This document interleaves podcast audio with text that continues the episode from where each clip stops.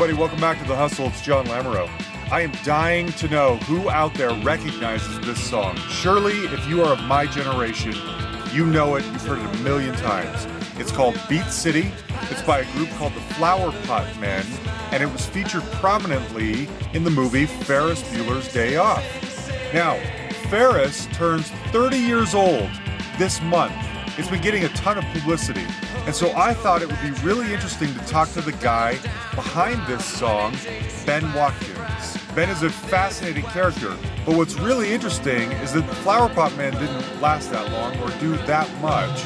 But in the early 90s, Ben got really into the electronic techno wave that was happening in the early 90s with bands like Left Field, Underworld, Fluke, Paul Oakenfold.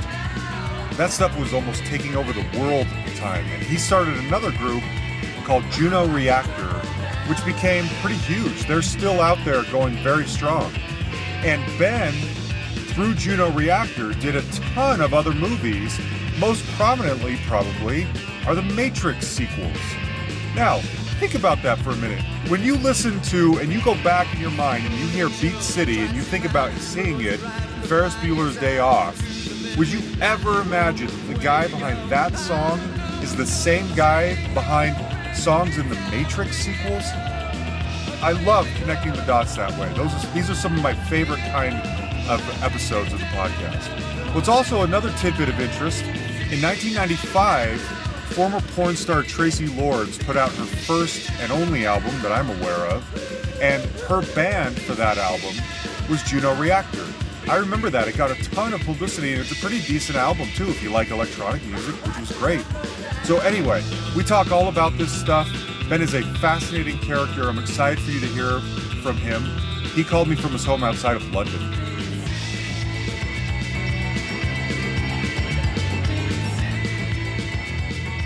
I think it would be really interesting to hear how you went from Ferris Bueller to where you are now in the techno world.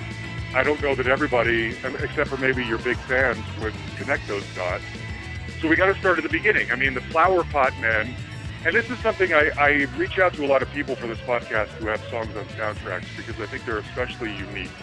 Because, and this is true in your case, uh, most people don't know the name of that song, Beat City. They don't know who sings it, but they've seen the movie a million times. It's one of those movies that's probably playing somewhere right now, all times of every day. And so it's almost like a hit song because it's so recognizable, but it's not a hit song that there's a video to or that lives on the radio or anything like that. We, we never we never actually released the the records. Um, I remember that we we were really excited to our manager was a guy called Les Mills, and he managed a band called the Psychedelic Furs. Uh, love him. So he, so he know he knew John Hughes, and he was wanting to be like the music coordinator for John Hughes at the time. Got it. That makes sense. And uh, he said, you know, John Hughes is writing a new film. Um, maybe come up with a track. So I came up with a track, gave it to him. John Hughes loved it. The demo sounded great anyway. And then we got in this producer, Mike Thorne, that we'd just worked with in New York. He did like Soft Cell and hmm done like a really strange version of Dr. John's Walk on Gilded Splinters Oh, in Run DM in Run Yeah, it was in Run DMC's studio in Nosfran in Brooklyn. And that that was a really great actually experience because then we went and met up with Dr. John for breakfast and, Oh, and I asked him and I asked him if he would come down and sing on it and he came down and did this amazing sort of voodoo rap. I'm getting lost on one here, aren't I? But oh, anyway, Oh, wow. Dr. John came down and did this amazing voodoo rap on it and completely blew my vocals way out the window. wait, what was this? What's uh, not on Beat City? On something else? Yeah, this. I mean, the first single was a track called "Joe Mean," which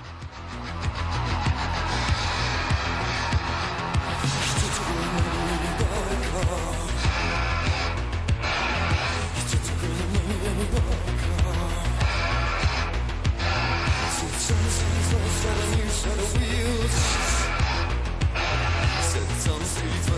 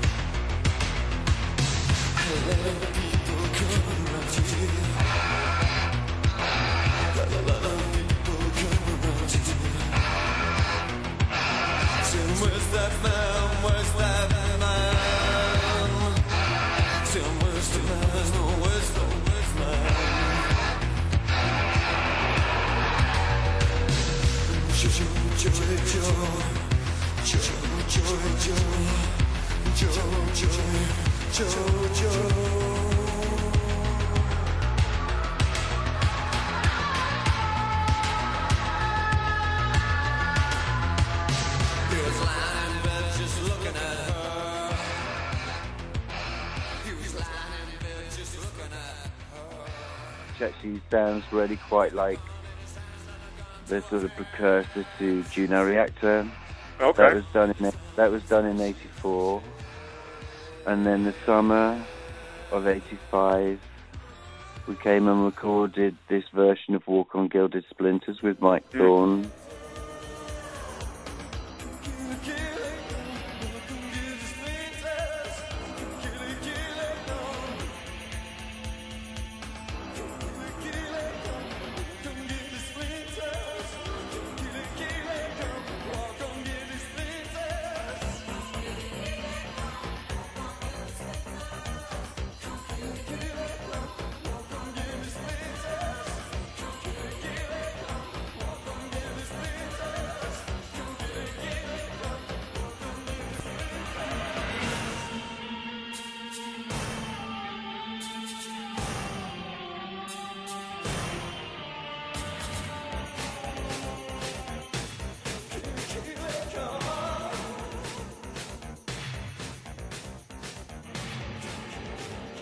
Okay. And that's where Dr. John came in. Okay. I mean, ori- Did Flower originally Pot we Men? wanted, Oh, sorry. Go ahead. well, originally we wanted like a sort of mad preacher, and then Mm. Mike Thorne said, "Well, actually, Dr. John lives here, so let's meet up with him." So that's what we did, and it was that was one of one of the really good experiences I've had in the studio, seeing someone like Dr. John operate. I bet.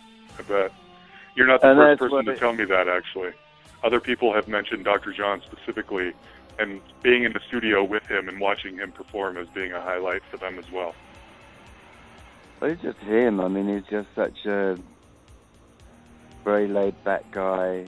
I Yeah. think he read, made me realize a lot just through, not necessarily even through talking, ju- but just observing him that, Yeah. you know, the music business wasn't about making it. The music business was just about riding the waves and how you Sure. ride the wave. Interesting. And and I much I healthier perspective. That's all. been after that. That's always been my perspective. Cool. You know, you have good times, you have bad, and it's how you write the bad ones. Blah blah blah. Cliche. Yeah. Sure. But, you know, it's sort of it's true. It's true. It's not about trying to find some sort of golden mountain that you reach the peak and chuck your flag on. Right. Right.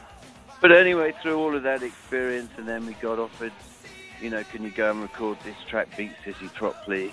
And we thought, okay, well, we've just been in the studio with Mike Thorne, so we might as well get him in again. But maybe that was the worst mistake because it was pretty horrible. Although it got in the film.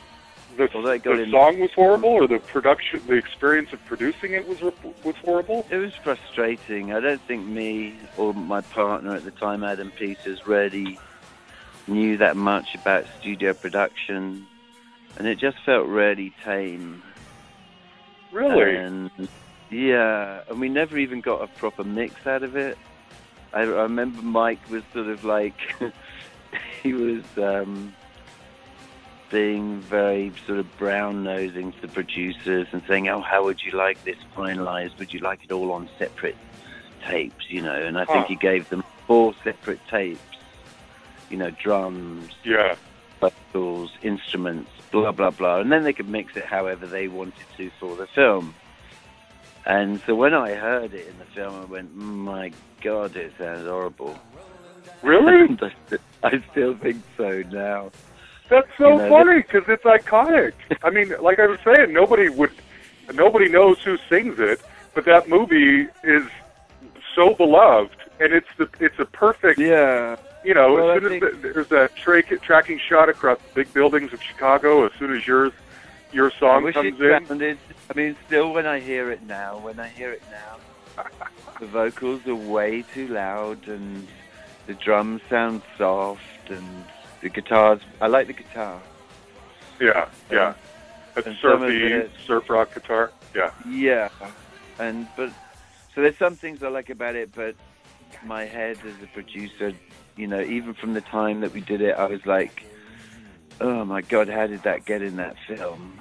But never, but, but seriously, I never got a stereo mix of that. So I don't know who's got the individual sort of tapes, and yeah, it's a real shame. Oh man. But, well, uh, then it, think it, should be a happy accident. I mean, it's uh, it means a lot to be. lots of other people. You know. I mean, I still quite like the song, but I think I prefer the demos more. Wow. But maybe th I, I've heard that a lot about other people. You know, Dire Yeah. Straits will say, "Oh, the first album was much better on demo." right. And, right. You know, more than likely was. You know, because it, it it did what it did for them. You know, Yeah. And I think the original demos had drum machine, and I think I prefer the drum. Uh, there's a Janice Long session with uh, Beat. City that we did for the BBC, and that's not perfect either because I think we did about six songs in about an afternoon. Oh. Huh. But it, Is that available? I mean, can people hear that somewhere if they want to know more about? I think it, I think I think it's online. Everything's Okay. online. YouTube. I mean, YouTube always sounds shit to me, but Yeah. Yeah. Yeah. Huh. So, so the connection then is that your manager, obviously, Pretty in Pink, Psychedelic Furs, uh, Yeah. John Hughes knew. Pro- your manager was probably feeding him some music, saying, "Hey, if you Yeah. like that, you might like this." John Hughes. I mean, the the great thing about one of the great enduring things about those great movies of his are the soundtracks, which is kind of unique anyway because not every one of those films even had an official soundtrack released. Ferris Bueller's Day Off, I don't believe, even had an official soundtrack album you could buy, even though the music in all of his movies are so iconic. Right? I think That I probably think bummed you out too. That bummed me out big time as well because I think every other film John Hughes did had a good soundtrack. Yeah. Um, we were completely and utterly penniless, and uh, you know, so I don't, you know, we got the recording costs to do it and stuff like that, but I don't think we earned a penny out of it, you know. And my Really? then Now- man- and then my manager did like a really awful deal with John Hughes, so I think I ended up owning like twelve and a half percent of that song, and that's trickled through over the years. But um, Whoa. yeah, yes, yeah. So like the money- blues, they, Yeah. Just getting scammed. Money, money is a topic that we touch on a lot because I think it's interesting to find out how regular people to find out how uh, musicians pay their bills or maintain careers in music. So I'm assuming that because you have a song and, like I said, a movie that's played on repeat all day, every day, somewhere in the world, you get a little piece of that. But it sounds like you don't. I Not get really. tiny. I think yeah, like peanuts off that because the percentages that my manager worked out with uh, the film company were so bad. Oh, that's too bad. But in some ways, I sort of think of it. I mean, that happens all the time. Yeah. You know, like your manager, you end up looking at a, at a deal that he's done, and you go, "My God, really?" Yeah. So you know, managers are a thing that, um, personally, I've never found a good one. I don't. I know there are good ones, but I, you know, in the time I've been uh, you've never been looking for enough. managers, working with managers, I've never found one that I've gone, "Wow, what a great guy!" Oh man, honest guy. you know. Oh, that's too bad. Yeah, I've talked to people for the podcast who have songs in way more obscure films, and it sounds like they do better than you do. And they get, you know, they'll get a couple hundred bucks here, maybe a couple thousand bucks there. Every quarter or Mm. so, there's a little something that comes in. Well, everything you know? every, everything has its ups and downs anyway. But I mean, with the Matrix, that definitely paid Yeah. for my. yeah, You know, that was a really good one. So Yeah. I can't really. And I've had other Sure. really, you know, very. Oh yeah, you're all over the place. Yeah, tons of movie music. So let's okay. So uh, let's wrap up. Oh, do you mind if we wrap up Flower Flower Pot Men real quick? Because I want to I want to find out the link. So did Flower Pot Men ever even put out an album? No, No, just a handful of songs, some singles I think maybe. we released um, we released Josephine EP, which was three tracks, Walk on Gilded Splinters, which was two, and then we did this one called Alligator Bait that was like four songs.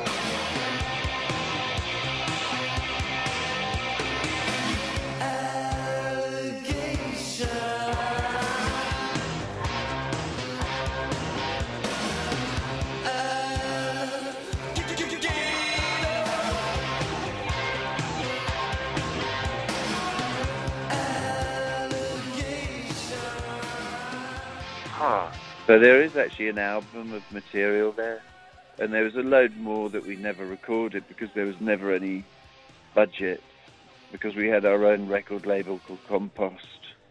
Oh, okay. And Huh. uh, so we, ne- yeah, I mean, it was the sort of good old days of Yeah. trying to do it yourself before it was, you know, Sure. we were always wanting to be signed by Mute or Beggars Banquet or Yeah. whoever, but we never were, so we just did it ourselves, and we could only really afford maybe like um, a single a year. Okay. Huh. Now, were you guys based? Did you ever um, like move your home base to L.A. or New York or something? Were you ever trying to get into, break into America? Or were you always over in the U.K.? I've always been in the UK. Okay. yeah. Okay. Were the Flower Pot Men touring? Did they? Did you play and did you open for? I don't know whoever was big at the Siouxsie and time. the Banshees. We did. Yeah, we Siouxsie did and the a tour Banshees. with Siouxsie and the Banshees. Okay. Did a tour with Dead or Alive. Perfect. Yes. Those sort Okay. of bands. Great. And then then we were just doing. I must admit, our gigs weren't great. You know, we we maybe do like a few dates in Norway and. Huh. But um we had I think when we did the tube we did the tube Yeah. Yeah. like a TV program here and that went Yeah, well. I've seen it. I used to live there. And it was right at the arse end of the band and and uh, I think the the cello guy, the guy on electric cello wanted to go and produce a band in Denmark and I was an idiot because I should have just carried it on with the other guys, but I thought no, I want to do something different. And that was actually around the time it started to really make noise on the gig circuit. Yeah. Uh, Yeah. Wow. So the Flower Pot Men, I mean, beginning to end, what, maybe three years, four years? I think three years, yeah. Three years of really trying to make it happen. Um, yeah, it was it was a good learning curve in in some ways. Yeah. Yeah. Wow. Okay. So that uh, that grinds to a halt. Now, what I've read, what I've read, and I don't know if any of this is true, is that after that, it seems like maybe you were a little burned out, and you decided to maybe to kind of travel the world for a while, and that is when your mind. This is what I've read. I don't know if any of this is maybe, true. yeah, maybe Travel in the my world? mind. Really? Yeah, traveled the the world in my mind. Because that's Um, I did have that question. Like, uh, how does a struggling artist afford to travel the world? But um, apparently, while you were rich doing this, what's that? Yeah, usually with rich parents, but I haven't That's- got rich parents. Yeah. No, I was, I was I was living in um I was living as a squat in London, Hmm. and so luckily I, I didn't have to pay any rent, and I think it was that I was so broke at this time. Um, I thought, okay, I've really got to try and earn some money, and so I I said about going for a major label deal, and I got it with Polydor had a band called Sunsonic with the same guy from the Flower Pots. Okay. And again, it, it was quite, a, it was okay for a while, and but essentially we built our own studio, Okay. and the money, rather than going into record with other people, we put it all into this studio in London, in a warehouse, and we taught ourselves how to mix and engineer. But the trouble was that took so much effort that really we lost by the time we released an album. It was real load of pants. Mm. And that really forged the way through to Juno Reactor because through that I started playing around with loads more different electro ideas, meeting people, people who were working in India, people who were DJing in India, and coming back saying, "Hey, this is really similar to what you're doing, but check this out. This is more psychedelic." Yeah. Okay. And then we start. Then this like studio that I had, you know, became like a real center of the musicians that I was working with, and we could just really we went into that whole psychedelic I was doing Yeah. production, things like I was producing bands that were doing early jungle, and to keep it all going and stuff, producing singers like Traci Lords, Yeah. Okay. and then uh, and the majority of my time just writing for a scene that didn't really have even a release. You know, you didn't Yeah. release anything on record. You just did them, and they went out as like tapes, and the DJs would play them, and you'd somehow I got more. Uh, I got more enjoyment just from hearing that people Really? were going crazy, crazy about the tracks in the jungle Yeah. in India Yeah. so like a thing going into the chart because I'd been through that whole thing of from you know people promoting singles, doing videos, and all this stuff, and it's. I imagine if it's a hit, you're really excited Yeah. about it, but none of the stuff I was you- really was. So I got a massive amount of enjoyment out of just hearing that people loved it. Oh, that's great. But then now, where? How does it go from a rock band? Now, granted, all I know is Beat City. That's the only thing I can go on. So that to me is well, a I think you you have to listen to things like Joe. Sa- You have to listen to things like Joe Samin. Like I was in bands when I was really young, doing rock bands, semi-punk bands, and um I got signed to CBS with one really hideous band I'm not going to tell you about. oh And that Okay. that made me. I then heard DAF in like '82, uh huh and I fell in love with that whole mentality of electronic music. right was it 82 might have been earlier actually and that and Oh. i thought okay i'm not i'm not going to do bands anymore i'm just going to do like electronics and acoustic instruments or electric Yeah. instruments and joe Samin is very much like that it's electronic. Okay. Okay, so where it feels like a drastic switch to me, who only knows Beat City and then Transmissions in 1993, you're saying if I knew more than Beat City, I would see that that transition is more gradual. It's not as drastic Yeah. as I. Okay. yeah definitely Oh, that's i cool. mean big, okay, big, great. Beat City in a lot of ways should have been more electronic Oh, Um, maybe that's why you don't like it because it doesn't. You know, it's it sounded differently in your mind. You've envisioned it more electronic. I definitely thought the drums should have been really heavy electronic, not those sort of. Um, I think it was Andy Anderson who came in and played that those Oh. drums Huh. from. But anyway, no, Okay. I, don't, I didn't really like the drum sound. Sounds like Genesis. I mean, Right. Okay. So you're so then in 1993, transmissions, you know, reactors Yeah. starts picking up.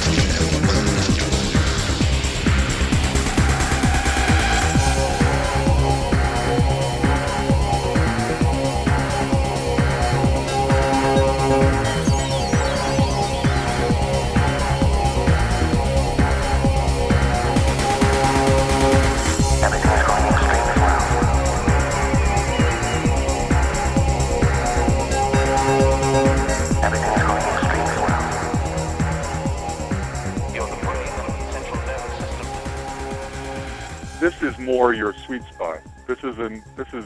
I think that I think here. I'd found I found something where I was comfortable with it, where Juno Reactor isn't about a fixed lineup. Yeah. It's about whoever wants to come in, do a collaboration. If the vibe is good, great. If the vibe turns crap, like in all the other bands I'd had, then you know, hey, the door's there, and someone else will walk in. And and that that sort of fresh blood approach to Juno Reactor has been very good. And you've been able to, I mean, make a living for 20 some odd years, a decent living. Yeah. Even without the movie music, would you just as a as a private entity through CDs, DJing, uh, shows, tra- you know, those kinds of things, would you be able to is Juno Reactor a big enough deal across the world that you could just do that and nothing else? Well, oh yeah. I mean, that's that's all I do. Okay, that's what I'm wondering. If you if you if it's paying your bills and you're living comfortably based on your talent and Oh, creativity. but I wouldn't say com. I wouldn't really. yeah, maybe comfortably is a stretch. Huh? it's like it's always like, you know, you're always planning. You Yeah, know, if I was comfortable, if I was financially really comfortable, I'd more than likely do nothing because I'm really quite a lazy person. Oh, really? But um, but I love, you know, my brain's always thinking about Yeah. maybe we could do this, maybe we can do that. Like in the summer, we've got this show called Juno Reactor in the Mutant Theatre, which is really. I've been thinking about this show for five years. really? Performance that I made in Moscow, and I got the opportunity to do it with a festival paying all the expenses and the fees and blah blah blah, and we're going for it this year. Yeah. Oh, that's So I like- great, man. Good for you. I really like modulating the lineup. Okay. Things some are forced. Like I, I was working with a five-piece South African group, percussion group for maybe 10, 15 years. But then it just Yeah. got too expensive. Yeah, I bet. And now you got Budgie. Budgie's in your band now, right? Well, Budgie is, Budgie is now on ho- in, on holiday with John Grant. So Oh, I mean, it's it's funny actually because I saw John Grant play in Israel maybe three or four years ago. uh huh. And and I thought, wow, that drummer's really shit. And Really? I said to Budgie, and I said to Budgie, hey, you know what? You should really go and audition for John Grant because he's he's amazing, but his drummer's really useless. and um, Budgie said, well, I know John. So I said, well, ring him up. Yeah. And so Budgie rang him up, and John said, "Yeah, great. You know, come and do the new album." And now he's all off. He's off doing the tour. of This I know he might be touring for two years with him. Yeah. But John Wow, Grant's he's, he's pretty hot right now. Yeah. He's a big deal. Love Put out a great album last year and everything. well, I loved Pale Green Ghost, but I think when I saw him in Israel, Uh huh. someone said, "Oh, do you want to come and see John Grant?" I didn't know anything about it, so I chucked a track up from YouTube. And like two hours later, I was still listening to him. You know, you know, Yeah. I just had Love that. songs. His voice is amazing. Yeah. His songs are amazing. His lyrics are amazing.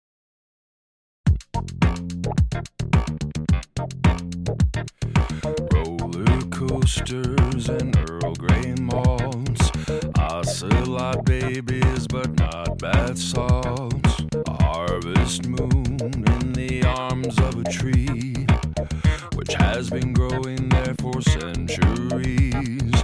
Bassoons, trombones, and French horn sections. Bass clarinets and string art collections. Owls and good socks when they do not match. Gilda, Chris, and Sherry, Tina, Amy, and Rachel Dratch. All these things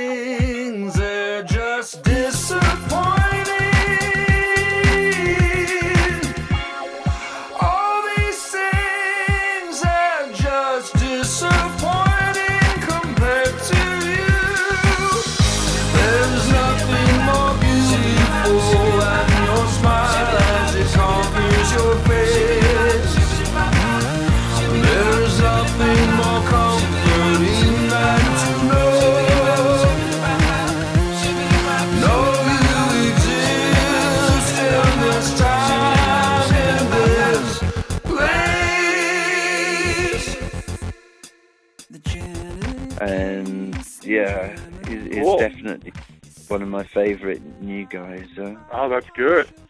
So yeah, so Budgie, I mean, he's an icon. Siouxsie and the Banshees. He comes in and out of your uh, Juno Reactor from time to time. It well, sounds he's like. been in, been with Juno in uh, maybe five years. I mean, I sort of shoot myself in the foot by saying that to Budgie. Uh-huh. Um, but it, I mean, Budgie to me is the best drummer in the world. Yeah, yeah. You I know, don't I played with him. I played I played with a lot of drummers, and um, you know, like Greg Ellis, who was in the band from LA. He's amazing, but in a very Yeah. rock. uh, He'll hit that snare so hard it'll get a Mhm. dent in it in about five minutes, you know. Nice. Uh-huh. And but Budgie just has this swing Yeah. He's just so gorgeous, and and he he's delicate. He's he's a musician with his drums. Yeah. You go, you go to a gig, and if there isn't like a drum road, he's setting it up. Budgie will take that drum. He'll take the drum set apart, and it'll take him three hours with a new Really? drum kit get it to get it up to how he wants to play it. Right. Right. And, at- and at the I, same I time, think he has like an exotic feel too. Maybe I'm just applying it to because those Oh, Creatures albums. You know what I mean? So much interesting, cool percussion on those.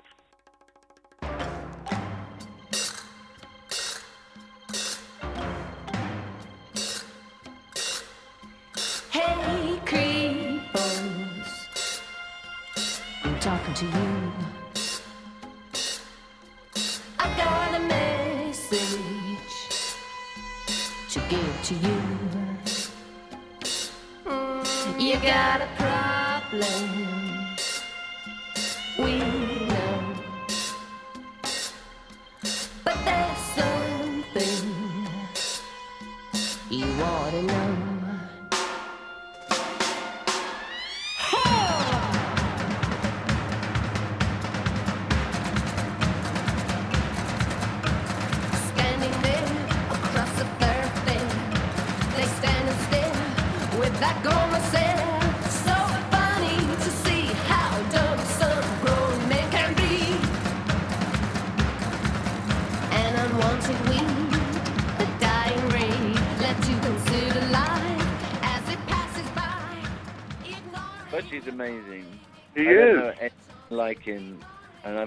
Met another drummer like him.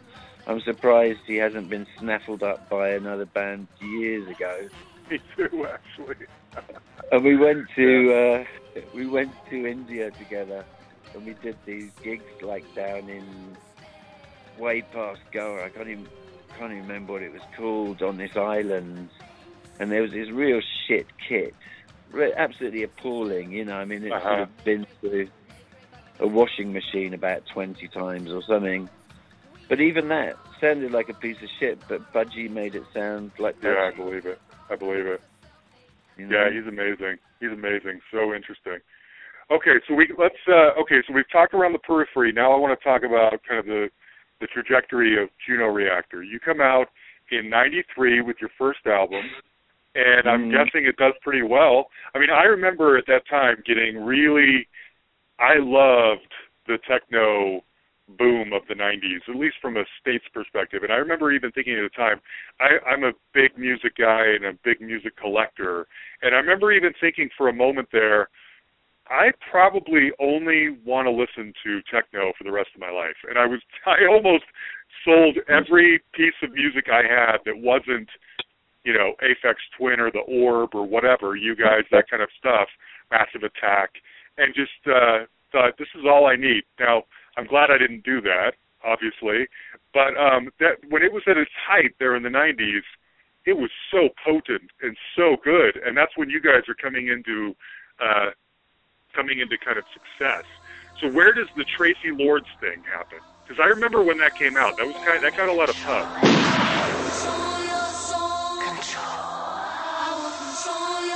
Let me control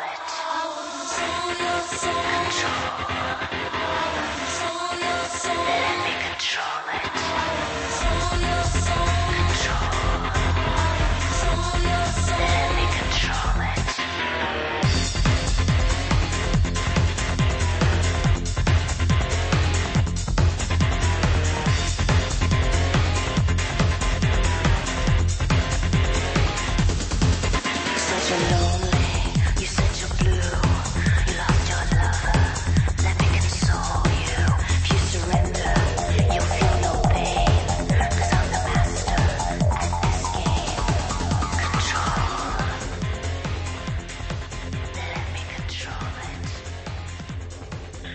Well, I think it was like I was part of like a South London um, set of musicians that incorporated like youth from Killing Joke, Alex Mm. Paterson of the Orb, Jimmy Cauty of the KLF, and we're always hanging around and going off to sort of crazy parties, you know, doing loads of Yeah. drugs and then Sure.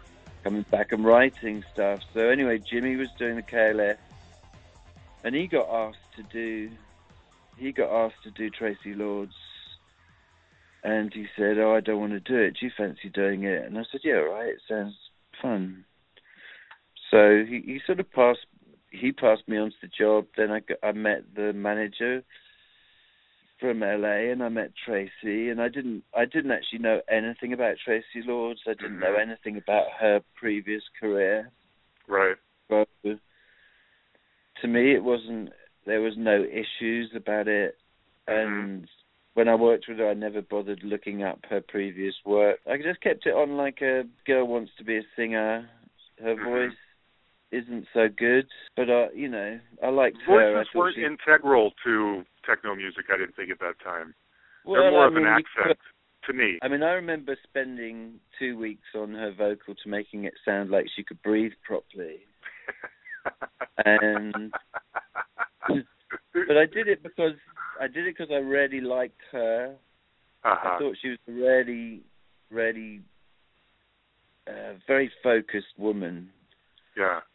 and I thought I really want to make something decent for her. You know, so Yeah. Good. Well, you did. Weren't you guys basically? When I say you guys, I mean I'm realizing now. I'm thinking in terms of a band. Like Juno Reactor is a band, and you're talking more. You've been talking all along about it being more of a collective. Whoever's in Yeah. is in. Whoever's out is out.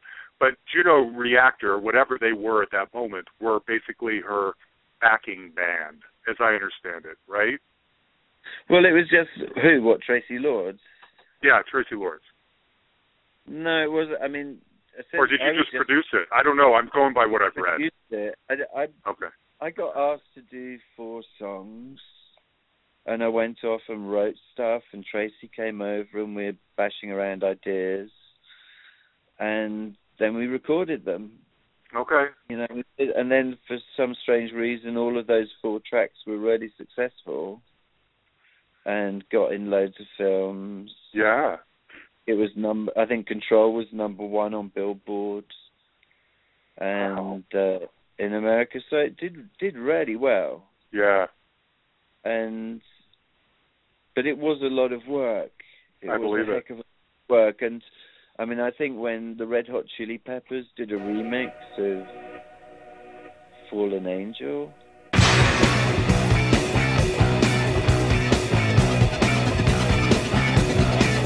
So don't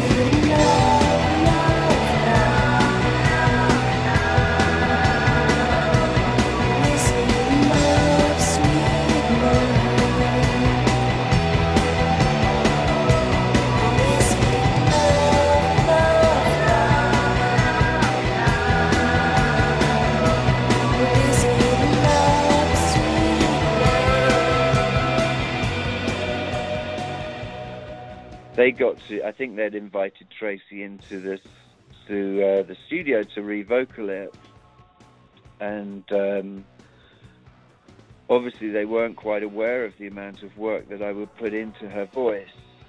Uh huh. So they then, when they realised halfway through the first take, they then thought, okay, let's send this all back to Ben. And then I then I essentially finished it off and mixed it in London, and yeah, so their remix is Okay. sort of had Red Hot Chili Peppers and me finalising it, you know. yeah. Okay. Does that um did were you guys was the Traci Lords thing a calling card? Like, did it sort of boost your profile in a good way, or was there even so. some? You don't think so? I wondered if it was also in some ways sort of a millstone around your neck.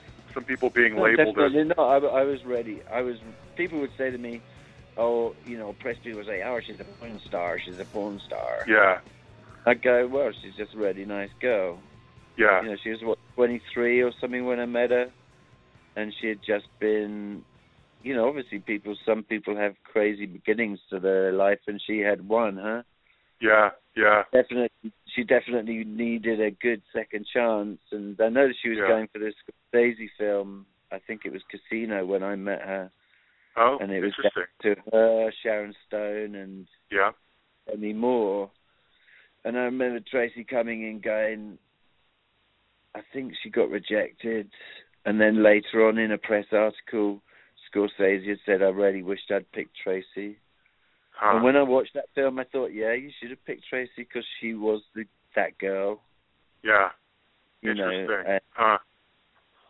so I mean, I really liked her. I thought she was a really very nice girl. Good, And good. but but incredibly focused. Like she would go back, you know, if she couldn't sing something, she would go back to her hotel and speak to her voice coach, and Oh, you know, she's really dedicated. And also the fact, you know, she had the thought that yeah, this could be a good thing working with Juno Reactor, Uh huh. whereas you know, way ahead of people like Madonna wanting Yeah. to go electronic. So Definitely. good, good for her, I say. Yeah. Okay. And it was good for you, right? I mean, it was it was ultimately a good move professionally for you. Uh, Not really. some- I'm- no, I'm- no. Okay, know. that's I what I'm wondering. No. I don't know. I mean, it's not wasn't a good thing and it wasn't a bad thing. I mean, we got some great tracks out of it. Like Control would work on a psychedelic dance floor, and it would Mhm. work on the the number one on Billboard, and it worked in Mortal Kombat. So for a Okay. track, it did pretty well. Yeah. Yeah. Paid you back a lot, like- right?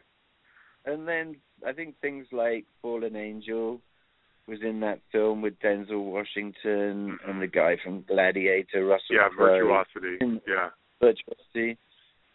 So a lot of good things came out of those sessions, Good. and I just have a good recollection of falling over an amplifier and that amplifier going straight into my leg. I had to have about thirty stitches. Oh man. and Traci Lord, Traci would just say, "Okay, we've got to get you to hospital," and she was incredibly cool. You know, we'd go around to this Yeah. working man sort of cafe around the corner, and everyone's heads would turn as though it was the Exorcist just walked in. You know, oh, that'd be so odd. You're in a coffee shop.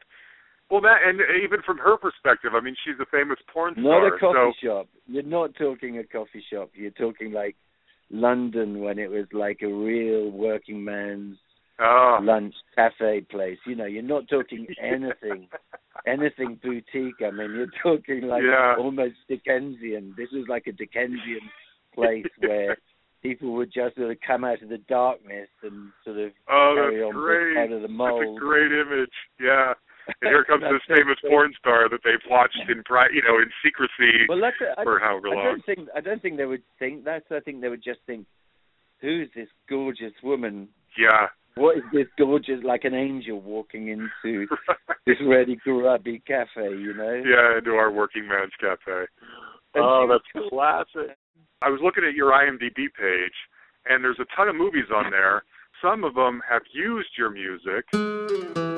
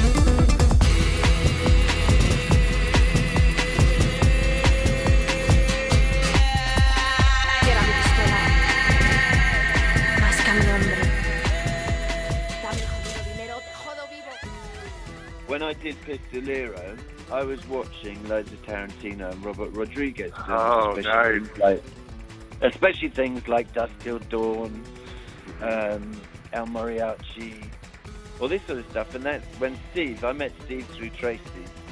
Steve rang me up Oh, and said, "How did you, how did you produce Traci? Because I've been asked to produce her."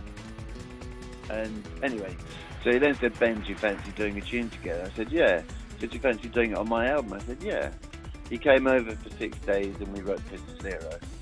Wow. At the end of the six days, he didn't really like it. I said, "Hey, Oh. Steve, it's not finished." He said, "Whatever." And so a few months later, I knew he wasn't that enthusiastic about it. And I said, "Hey, Steve, I'll pay you back all the money, you, all your expenses, and blah blah blah, and I'll use Uh-huh. it for my album." And he said, "Fine, yeah, do it." So I finished it, and when he finished it, I think he went, "Oh fuck," you know.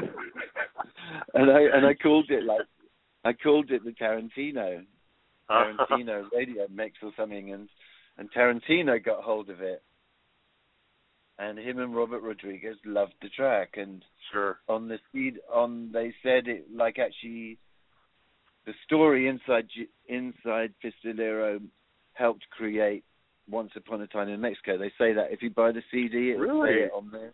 Yeah, So it was an inspiration for the movie? yeah. Wow.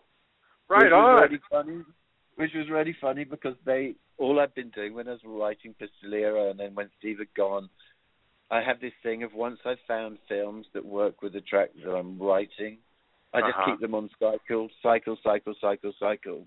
Yeah. And so maybe this energy goes into it, and then when Tarantino hears it, he goes, "Fuck, this is just for me." That is so interesting. He's influencing you to write a song that then influences him right back. Yeah, That's crazy. right. It's crazy. Good for Especially you, man. There's no, there's no, there's absolutely no managerial link. There's no record company link. There's no music coordinator link. It's like we found this invisible path. Yeah. Just because we both like certain things. That is great. That is great. And that's so funny about Steve. Well, at least he's doing fine playing with Billy Idol, but I bet he regrets not uh not being more supportive or collaborative during that. That's uh, that is so Well, funny. he, he was he was great. He just didn't see it. because, right. I mean, I mean maybe, after maybe, the fact. Yeah. I mean, some of some of I'll give him this. You know, some of my rough mixes like sound like shit. And uh, I guess people just have to have faith you know what you're doing, right? yeah, you're just going to say, well, you know, it will be. Don't worry about it. Yeah. And yeah. uh, but I didn't. I really wanted the track anyway. You know, I Uh, was I was hoping that Steve was going to not put it on his album, and um yeah, so cool. it made a lot of money. It made a lot of money that track for the record companies and the publishers, and Steve earned money out of it. And Good, good. Okay. And so the Matrix. Now tell me about the Matrix. How did that happen? I was in a hairdressing place, well, hair salon, having my hair cut with some guy, and he said, "Oh, you know, I'm hearing that you've been chosen for the Matrix." And I went, "No, I haven't heard nothing about that." Yeah. And, and well, how the fuck would you know anyway? You know. And um, and then anyway, two years later, literally two years later, I got a phone call from a manager saying, "Oh, the Wachowski brothers want to want us to go over there and meet them." I think this was November, and they love your music, and they just want to meet up. So anyway, we went over there. You know, I was sort of thinking, you know, I love LA anyway, but you know, we Mhm. get in a great hotel, everything's paid for. Go off and meet the Wachowski brothers. Go into their office, and the first poster I see is this film called A Chinese Ghost Story, Hmm. which at the time was one of my favorite films. Really? And so I go, "Ooh, I love that film" to them, and they go, Yeah. Great film," and blah blah blah. And then they start talking about a book by um, uh, what's his name? Who's the director who did Psycho? Uh, Alfred Hitch- Hitchcock. Uh, Hitchcock, yeah, Hitchcock. Hitchcock and Truffaut. They start talking about this book about Hitchcock and Truffaut, where it was just letters written Oh, about every film. And I, went, and I said, "Oh, I love that book." You know, and I don't read them. You know, I read a lot about films and stuff like that. And um, so, luckily, it's one of the few books I've been reading at the time. And so all these links started happening, and then they said, "Oh, we're really looking for someone who can cross orchestra and electronic and this stuff." And I put on this tune. I'd just written a tune that was just electronic and orchestra, Uh huh. and they went, "This is what we're talking about." Really. And they said, "Look, the scene we want you to do is like the freeway chase. Uh huh. and we want you to sort of do this and blah blah blah." I mean, by this time, nothing was going in my head. My sort of my feet um had suddenly sprouted wings, and I was sort of flying high above LA at this time. Nice. You know, they were like, yeah. they were just saying, okay, we want you to do this thing. Come over in January, find a place to rent, find a studio, and get off working on it. So, yeah, that, that's how it happened. And It was just one of those. You meet people, and suddenly you sort of you've got a, there's a chemistry, yeah. Yeah. And we we just had that chemistry. And I've met tons of directors before and since, and never felt anything like it with these guys. You know, they didn't have any ego. Yeah. They were great to work with. And- you know, their public persona is being kind of reclusive and a little weird and all this stuff. But you're re- you're meeting two regular guys, and you're just bonding with them over mutual things that you love and you, mutual interests. So you're seeing a Yeah, I different mean- side to these two. That's really cool. That's good. I don't think I don't think they're weird at all. You know, I mean, Good. you know, Lana, Larry, Larry Yeah. changed into Lana, blah blah blah, and you know, at the time, I think Larry was wearing a lot of, you know, fingernail polish and nail polish, but you know, I do that. Sure. So it's sort of this sort of, you know, transsexual thing or transgender thing doesn't bother me. I live in Brighton. Mm-mm. There's tons of transgenders here, and Sure. Better he lives his truth, right? As they say. Whatever makes you Yeah. happy, I think. I mean, I was brought up on Bowie. You know, Bowie was Yeah. my first love. So any sort of playing around with your sexuality, it doesn't, you know, to me, it's just part of the rainbow. Sure. Yeah, but yeah, I, a I hot loved topic on I here. thought, I thought the Wachowskis were really fantastic to work with because they knew Good. what they were talking about. Good. They know music, and they really know how to direct a musician. Good. And Okay. Did they bring you back in to do any uh, new music? I think you're on the, the second Sure, movie like- as well, right? I mean, I did when I got green lighted on the freeway chase.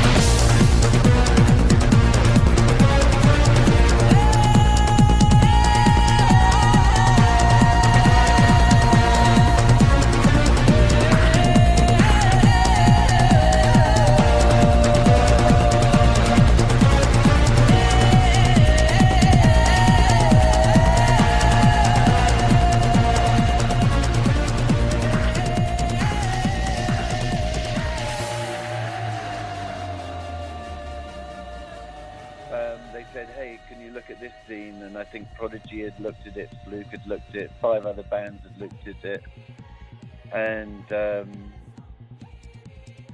it was the Burley Brawl.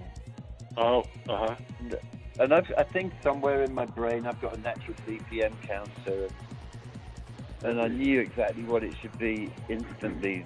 And so I did that in, I did a demo up in a few days, and they said, "Yeah, this is what we want."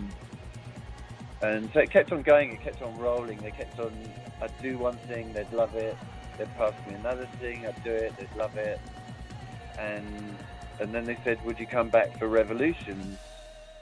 Cool. And then it was just me and Don, me and Don Davis, who was the main composer on the film. yeah. And at first, we, me and Don didn't really get on, but then by the second film, we really trusted each other, and Good. it was very good. It was, you know, I'd say maybe the best thing musically, the most amazing thing that's ever happened Yeah. to me. That's great, man. You know, for you.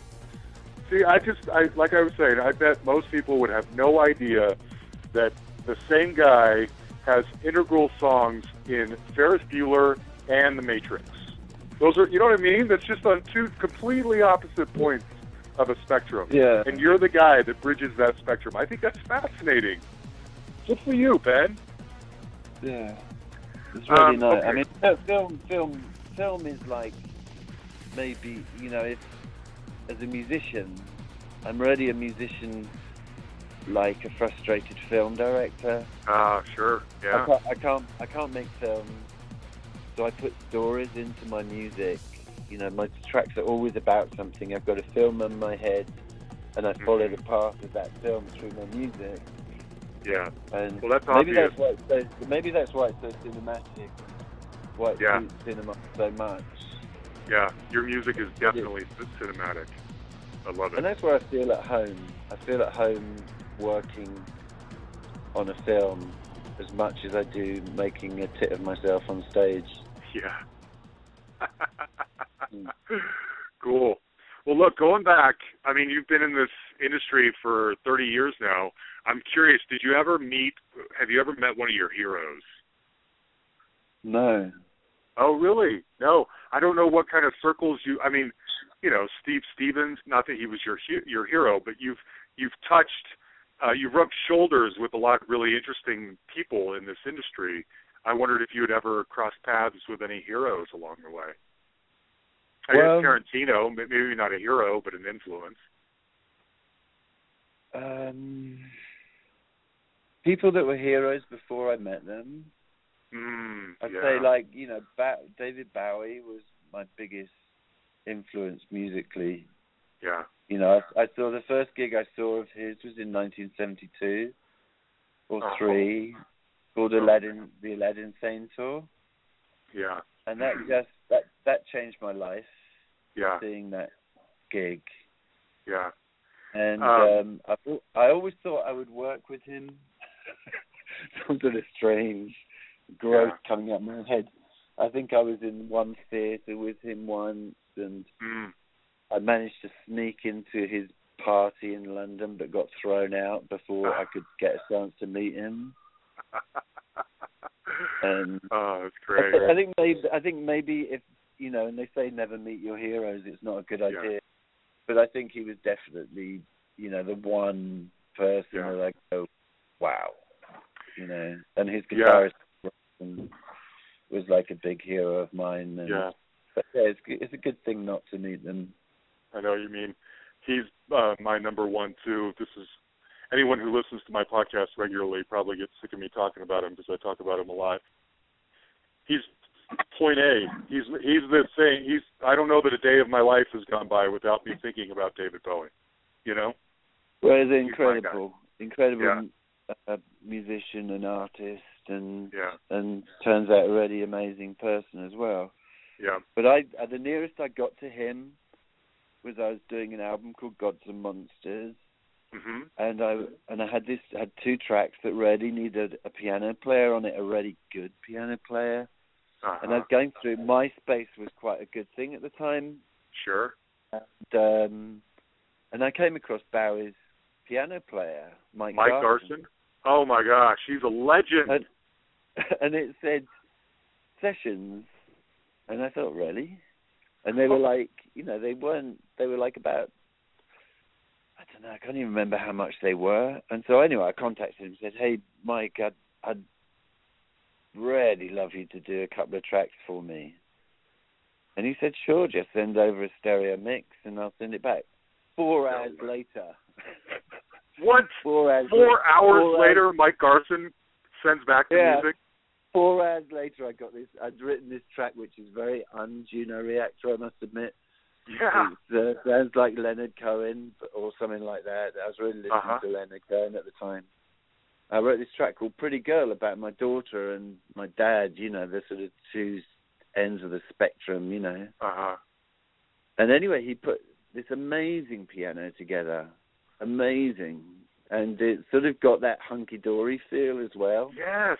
I didn't know that was him. Then- I'm going to go back and listen. You had it all until the fall. Now winter's setting in. How warm the days, now far away, never to return.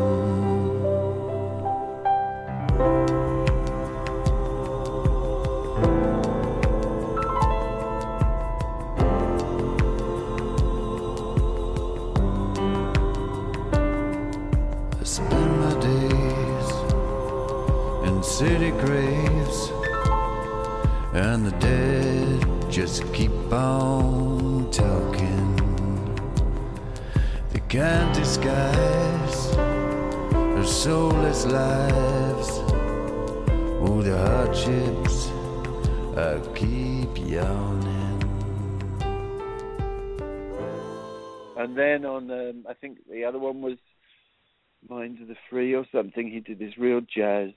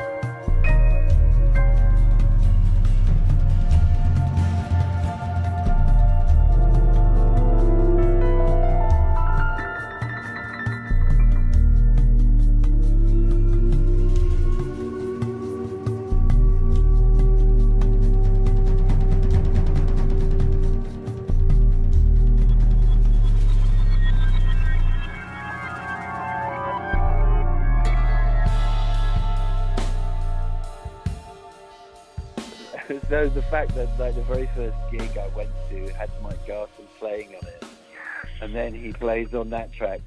Although a lot of people don't actually like that track, I Well, love it. whatever. It means you know, something love to you. because it sort of it sort of made. Yeah, that's the nearest I got to David Bowie. Oh, that's great. Like- oh, good for you. I love that. I'm going to go back and listen again. I didn't know that. That makes it even more special. Yeah. Well, look, man, this was fun. Thank you so much for talking to me, man. I really appreciate That's it, so and I love the fact that you've had this great, uh, unique, diverse uh, career, and that it's touched people who didn't even know they were being touched by you. Millions of people. That's, don't you think that's, That's interesting? right. I think that's interesting. Well, what I love, I love things like I was traveling in India, and the track Navras that finishes the very last Matrix.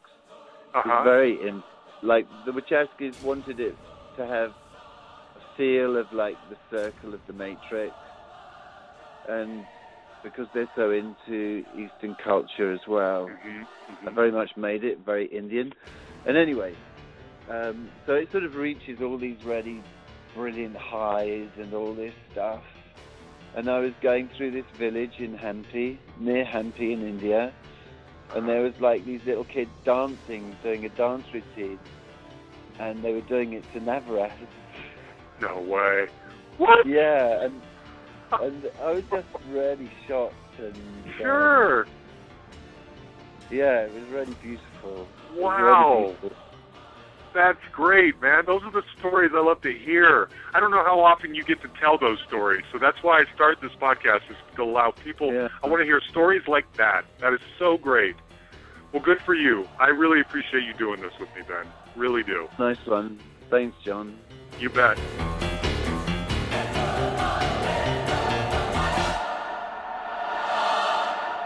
There you have it, Ben Watkins. Interesting stuff, right? I, again, my favorite part, one of my favorite parts about doing this podcast is connecting the dots in between benchmarks of, I'm just going to say our, assuming you're around the same age as I am, our lives. Ferris Bueller's Day Off, huge movie, everyone's seen it a million times. This song is a standout, Beat City is a standout. And then we've also all seen the Matrix movies. And he's there too, the same guy. You connect that dot. That is amazing to me. So, anyway, thank you, Ben, for talking to me. Also, a huge thanks to the OG, Aaron Syret. He's back this week to help us with this podcast. Thank you, Aaron, as always. If you haven't done it already, please go into iTunes and subscribe to the podcast. Please write us a review, that's very helpful. I've had some people mention to me that they have an issue sometimes with searching and finding the podcast. If you type in the hustle versus just hustle, uh, it pops up more readily. That's what I've heard. I don't know if that's true or not. I think that might be the case. Please find us on Facebook. You can just uh, search for us, like our page. You can stay in communication with me that way. You can send messages through there if there are other people, artists you love that were once big or almost big or you loved at one time and you haven't heard from for a while. Let me know who those people are and I'll try and track them down. You can also send me an email at thehustlepod at gmail.com. You can find us on Twitter at the Hustle Pod. I've said this before, admittedly, I'm not very good at Twitter. I don't really know what I'm doing. Maybe somebody out there could show it to me better or show me how to do it right, but I do my best. I'm out there if you want to find us. Um, also, we I update uh, the Hustle Podcast playlist on YouTube. If you type type that in, you'll see hundreds, literally, of videos pertaining to all of the guests that we've had on the show so far. Uh, obscure live clips, obscure interviews, anything relating to the people, just to kind of flesh them out a little bit more. We love these artists. Anyway, thanks everybody for listening. We'll be back next week. Talk to you later.